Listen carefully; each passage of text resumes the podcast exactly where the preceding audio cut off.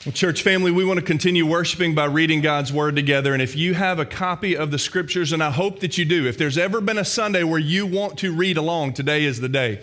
So there are Bibles in the back if you want to grab one. Uh, I, I, was so encouraged. One of our college students grabbed one and they contacted me like, hey, I took one of these Bibles home with me uh, and I bought my own. Can I bring it back? And I said, sure, give it away or bring it back here. So we always make that invitation known to you. Grab one of those. But we're going to be in Isaiah chapter 7 today in Isaiah chapter 7 today, and there's some things in Scripture that I want you to be able to see and to go back to before Christmas morning so that you will have encouragement about maybe what you're going through or what you will be going through so that you can find hope and peace in the person of Jesus.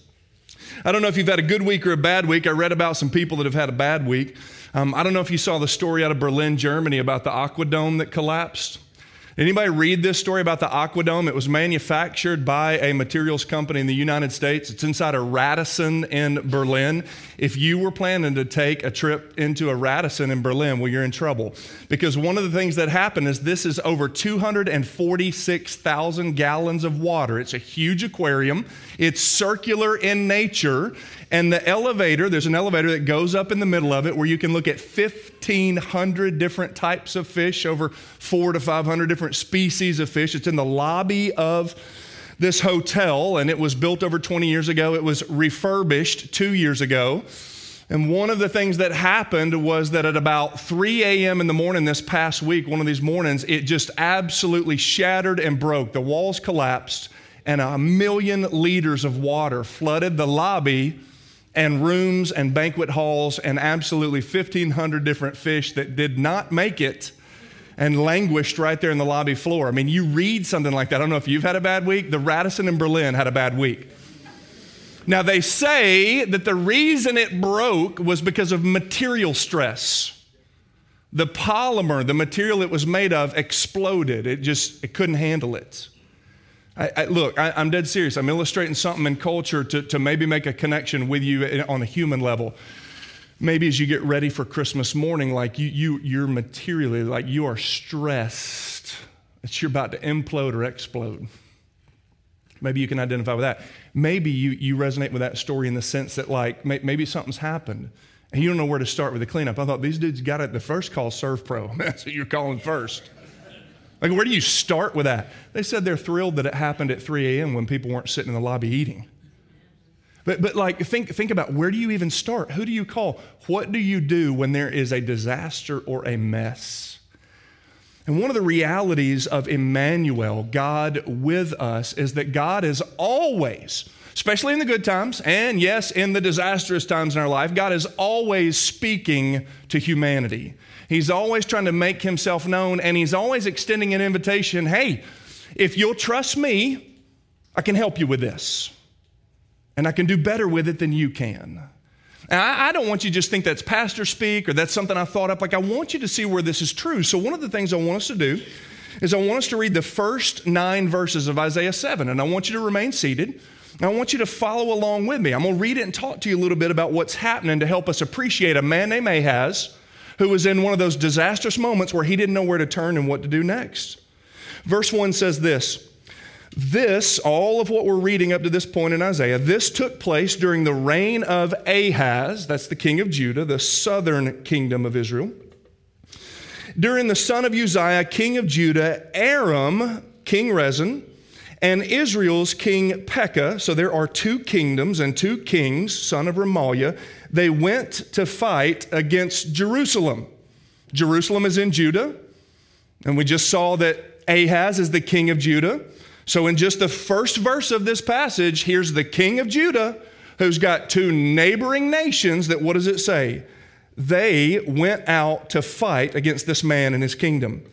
But the Bible says they weren't able to conquer it. Verse 2 when it became known to the house of David, that's Ahaz and his leaders, the, the Davidic leaders, the court, the leadership, when it became known to them that Aram or the Arameans had occupied Ephraim, the heart of Ahaz and the hearts of his people trembled like trees of a forest shaking in the wind.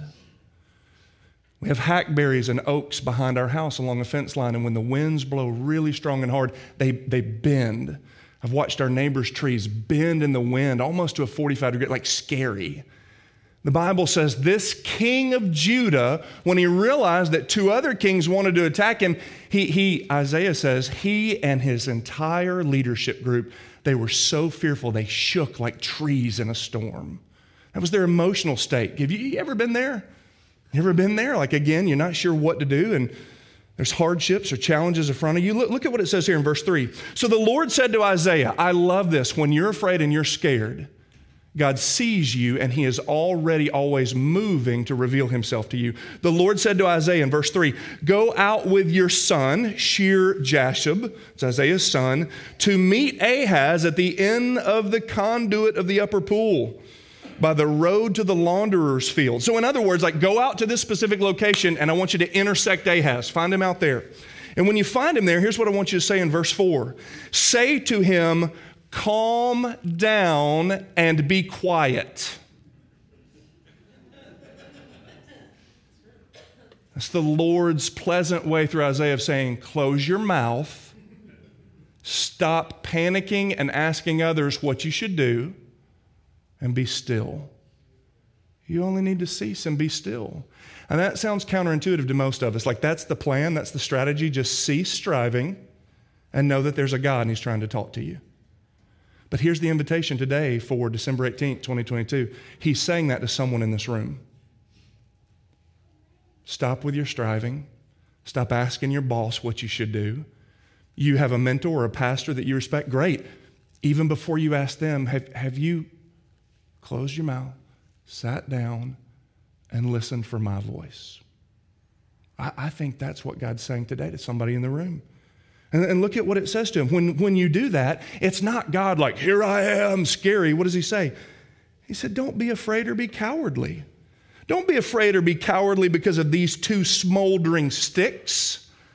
That's what he refers to these kingdoms, the Arameans and those in Damascus and Syria that were this other kingdom here. Don't be concerned about these two little bitty blips on the historic radar, okay? Instead, what does it say in verse 5? For Aram, along with Ephraim and the son of Remaliah, has plotted harm against you. Yes. And they say, Let us go up to Judah and terrorize Ahaz and conquer it for ourselves, and then we can install Tabeel's son. Like we, we can put in charge whoever we want to. Verse 7. But this is what the Lord God says it will not happen. It will not occur. The chief of Aram is Damascus, which is modern day Syria, and the chief city of Damascus is Rezin.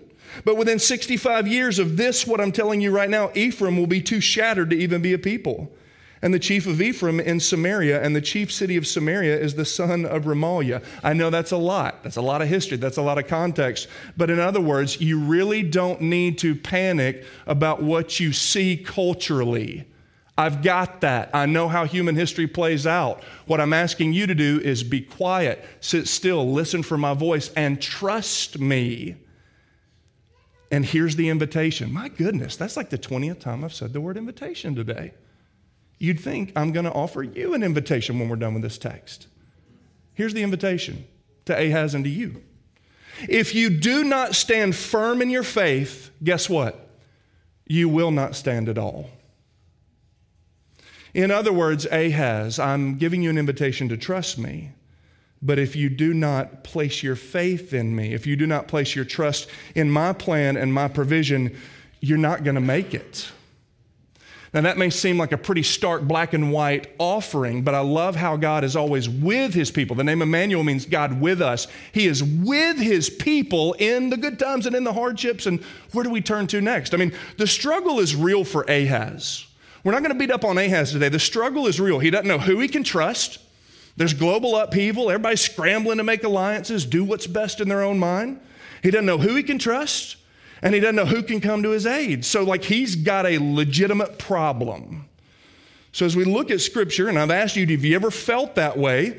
God is with him in the midst of it and extending an invitation. Like, I, am not going to give you a plan and a strategy. What I want to know first, the first thing I want to know is do you trust me? Do you trust me to take care of you? Do you trust me to provide for you? Now, here's the deal Ahaz is the king of Judah which are God's people. So you would think that the king, who says, The God of Abraham, Isaac, and Jacob is who I worship, would be listening for the voice of the Lord, but he, but he has to plead with him to do that. For some of us, maybe it's complacency, maybe it's busyness, maybe the hardness of our heart, or we've given our, our affections and our, our worship to other priorities in life. And, and what the Lord's doing this morning is He's saying, Come back to me. Come back to me because I know how this ends and I know how to take care of you better than anyone else or anything else you can devise on your own. Because the temptation here for Ahaz is, well, I'll just make alliances. I'll do what I think is best. And one of the realities is Proverbs 16 25. I've shared this with you a couple of times. It's in Proverbs 14, it's in Proverbs 16 25. It says, There's a way that seems right to a man. But the Bible says in the end, it doesn't lead where you think it is. It actually leads to your destruction. It could lead to your death, physically or spiritually. And, and it's okay to be scared, it's okay to be fearful. But the God of the universe is saying, if, if you just calm down and don't be afraid and trust me, I'll take care of you. So there's an invitation here. Now, now, this is a big deal for Ahaz. It'd be a big deal for anybody in the room. Like, you're asking me to humble myself, like to trust and yield governance of my life to you. What that means is you, are asking me to take you at your word and to, and to humble myself, to submit to what you and your authority says. I know the word submission is not one that we readily just wake up and gravitate to or even properly understand. But the idea here, the call here for Ahaz, is that if you will just humble yourself and be willing to trust the Lord and walk by faith even when you're fearful. My seminary president at my graduation ceremony years ago said, Faith is being scared to death and trusting God anyway. I've never forgotten that, seared into my heart, my mind. He says, If you'll just trust me here. Now, it's, it's a legitimate struggle for Ahaz. But we're not here to talk about Ahaz, really. I'm painting you into the picture of Ahaz. We can all identify. We're here to talk about God. Here's what I love about God God could just smite him in this moment. You don't want to trust me on the spot? Like, you're done. He could do whatever he wanted, like, unbelievable. I'm revealing myself through the prophet Isaiah, and you just won't trust me. I can't believe this. I'm on to the next as if God needed, he's already told Ahaz, I'll take care of you, as if he needed to give more assurance. I want you to keep reading with me. Look at what it says in verse 10. Look at what it says here in verse 10. Let, us read 10 through, through a few more verses here for a moment. Then the Lord spoke again to Ahaz. And in verse 11, he says, Ask for a sign from the Lord your God. It can be as deep as Sheol or Hades, or as high as heaven.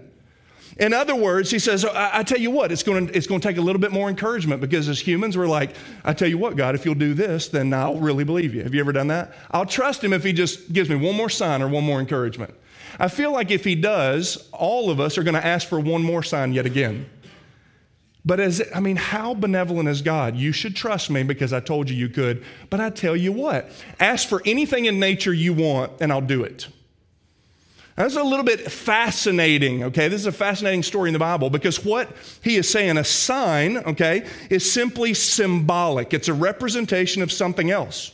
Doesn't necessarily have to be miraculous, but it's a sign. I don't know how many of you remember Moses and the burning bush. Do you remember that miraculous sign? It, it was God within the bush, and it was a sign to Moses. He, he would definitely fulfill his promise to bring the Israelites out of Egypt. It was a sign. I don't know if you remember in the, in the book of Judges, little old Gideon.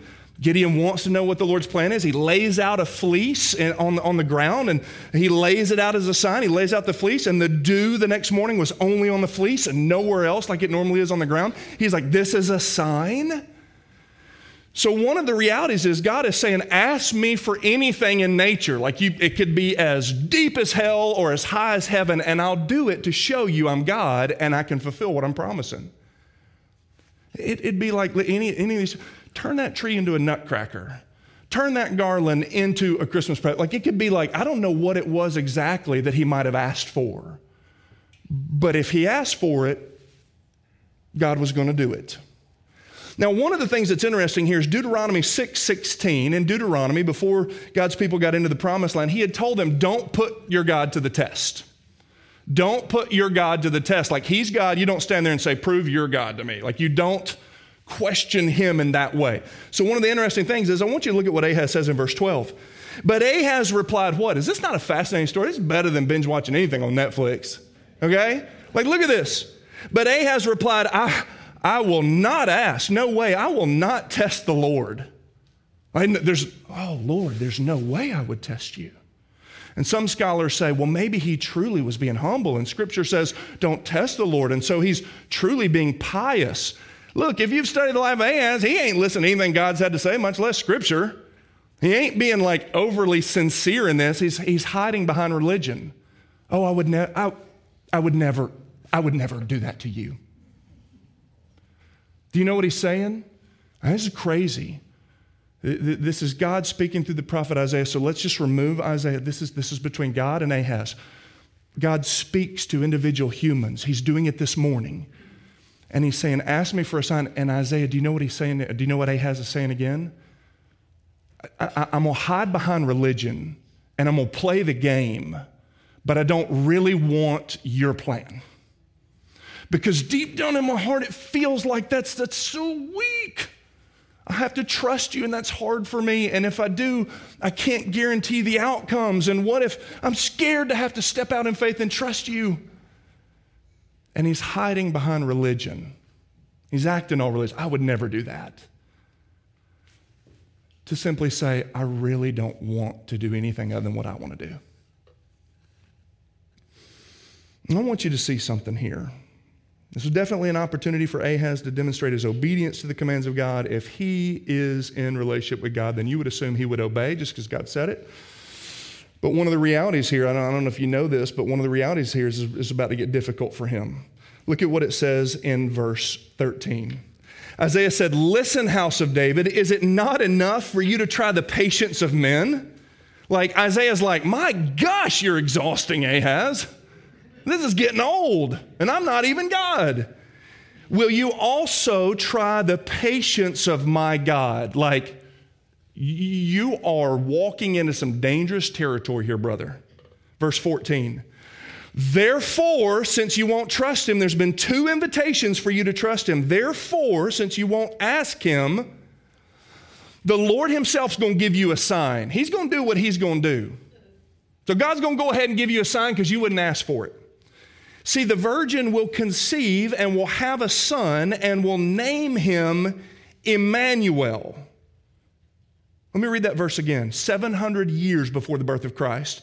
Therefore, here's the sign God's going to give you to assure you that He is sovereign over all of human history, 700 BC, 2022 AD. Here's the sign you get seven centuries in advance there will be a woman She's not greatly described here, but we know now her name is Mary. There will be a woman. She will not sleep with a man. She will conceive. She's a virgin. Therefore, the sin condition of humanity will not be passed on to this child. She will conceive of the Holy Spirit, and she will have a son and will name him Emmanuel, which means God with us. means God with us. You know, I was reading this week, somebody said this quote when, when, when you're thinking about, I don't know how many parents can identify with this, when patience runs out and one is wearied by useless excuses and indecision, usually something negative is about to happen. Control of the situation is usually removed from the person causing the frustration, and somebody else sets a new direction. That somebody else is God. And He says, You won't ask, I'll set a new direction for you. The reality is, I'm going to send you Emmanuel. And we know that Emmanuel is God with us. That's the incarnation of Christ. That's what we're lighting these candles to lead up to the Christ candle. 2,000 years ago, God enfleshed in full human form. Philippians chapter 2 is perhaps one of the most succinct, simple explanations. If you're not sure, like, what, what is Christmas all about and why do we celebrate the birth of Jesus? God, who is perfect, in him, it, it, took on the form of not only a servant, but a human in the person of Jesus Christ. Jesus humbled himself, came to earth, fully God, which means he's never made a mistake. He is perfect, he's never sinned, fully God, but still fully human, Emmanuel, God with us. And the reason that matters is, is God is telling Ahaz, like, I've always been with you. I'm with you right now and talking to me. You won't trust me. I, I'm going to do something in the future where I will not only be with you and among you, like, through Jesus and us placing our faith in Him, what happens when we place our faith in Jesus is the presence of the Holy Spirit takes up residence in our lives. The presence of the risen Jesus. Today, if you say, I want to respond to the invitation, what's going on in my life? I've tried everything, or like I don't, I don't, I don't want to run into what Ahaz did. So today I'm going to hear the call to respond and trust God, and I'm going to place my faith in Emmanuel, Jesus. When you do that, God gives you His Holy Spirit inside of you. And during Ahaz's time, they had God with them and alongside of them. Sometimes I read stories in the Old Testament about that'd be awesome to be there and see this. You know what's even better on this side of the cross, AD? Is that because of the finished work of Emmanuel, Jesus, when you place your faith in Him and He takes up residence in your life, you not only have God with and alongside, you have God in you. Do, do you remember what we read last week? From Isaiah chapter 9, verse 6, that Isaiah just spouted off another one of these prophetic utterances about the coming Messiah. He will be wonderful God, mighty counselor, Prince of Peace, everlasting Father. If Emmanuel be in you, then you can have the peace that we prayed for just a moment ago. If Emmanuel be in you, God not just with you, but God inside of you, his presence in you, then all of the counsel and all of the wisdom and all of what God is that we are not. He, in ways that He communicates those attributes with us, He shares those things with us so that you can have peace. I'm not lying to you. God's not lying to us. You can have peace no matter what you're facing. When you don't know where to turn or what to do, His name is Jesus. It's not me, it's not this guy, it's not this woman, it's Jesus, Emmanuel.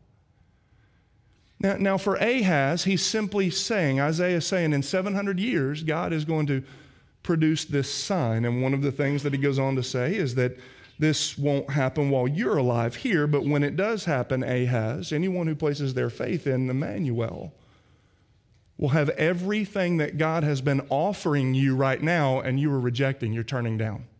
You won't respond to. God, in His incredible benevolence and in His generosity to us, time and time again speaks to us, knocks on the door of our heart, pleads with us to respond. Do you want to trust me? I made you. I know you best and love you most. Do you want to? Do you want to? Do you want to allow me to lead you? And do you remember what he said over here just a moment ago? If you don't stand firm in your faith, if you do not walk by faith, you will not make it. You may do well for a while, but eventually you will start to wobble and teeter, and you'll find yourself in a moment like Ahaz where you're scared and you're fearful. And one of the things God does on a Sunday morning is He wakes us up. His Holy Spirit gives us the strength to get dressed, to get in the car, to be reminded He is our God and we are His people. And if we would cease striving and respond to the invitation to trust Him, things would go so much better for us. And ultimately, if you place your faith in Emmanuel, Jesus, because of what God's accomplished through him on the cross, you can have eternal life in Christ. Life and flourishing, shalom, like you've never known before. That's really what he's offering here to Ahaz. And one of the reasons that I wanted to emphasize invitation so much is I'm going to give you an invitation to trust God today. I think it would be so inappropriate with a text like this, on a moment like this. The worship was so powerful, the, the, the, the fellowship is so sweet, the text is so poignant it, it would be ministerial malpractice not to offer you an invitation to trust God. So, so here's what I'm going to invite you to do. In just a moment, let me invite the worship team and, and the deacons to, to, to these tables. In just a moment, I'm going to give you an invitation to come to these tables. Now, how sweet is it that just a few days before Christmas, we're going to partake of the Lord's Supper together? You're going to notice the deacons go into these tables, and you're going to notice the band moving around. Don't be distracted by that. They need to get in place. But at these tables, there are bread and there are cups of juice, and that's symbolic. That is a sign, symbol, not the actual blood and body of Christ, but it is symbolic of what Emmanuel did for you on the cross. Born, we sing this and we smile, born to die. That's like depressing, okay? Like, do you think about that? Born for the purpose of dying to give you peace, and counsel and hope and joy. That, that's why we're going to partake of the Lord's Supper this morning. So, in just a moment, I'm going to invite you, if you're in the back half of the room, to make your way to those tables. If In the front half, you can come to these tables. But, but I want to say something. Jesus himself, Emmanuel, was very clear that the Lord's Supper, you may know it in your tradition if you grew up and it was called communion. These tables are for those who have trusted God by placing their faith in Jesus Christ.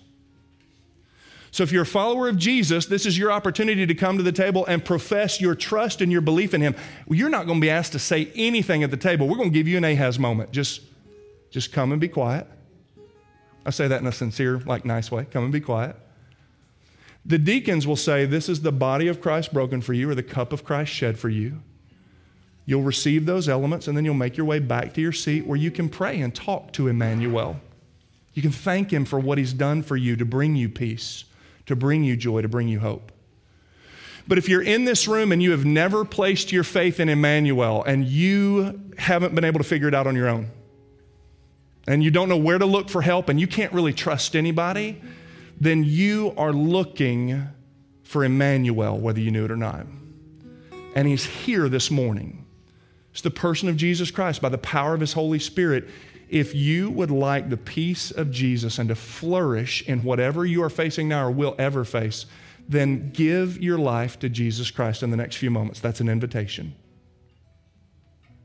Repent of your plans and yourself and your sinfulness and come to Jesus and then confidently and joyfully walk to these tables and let these men remind you of what you are worth to God.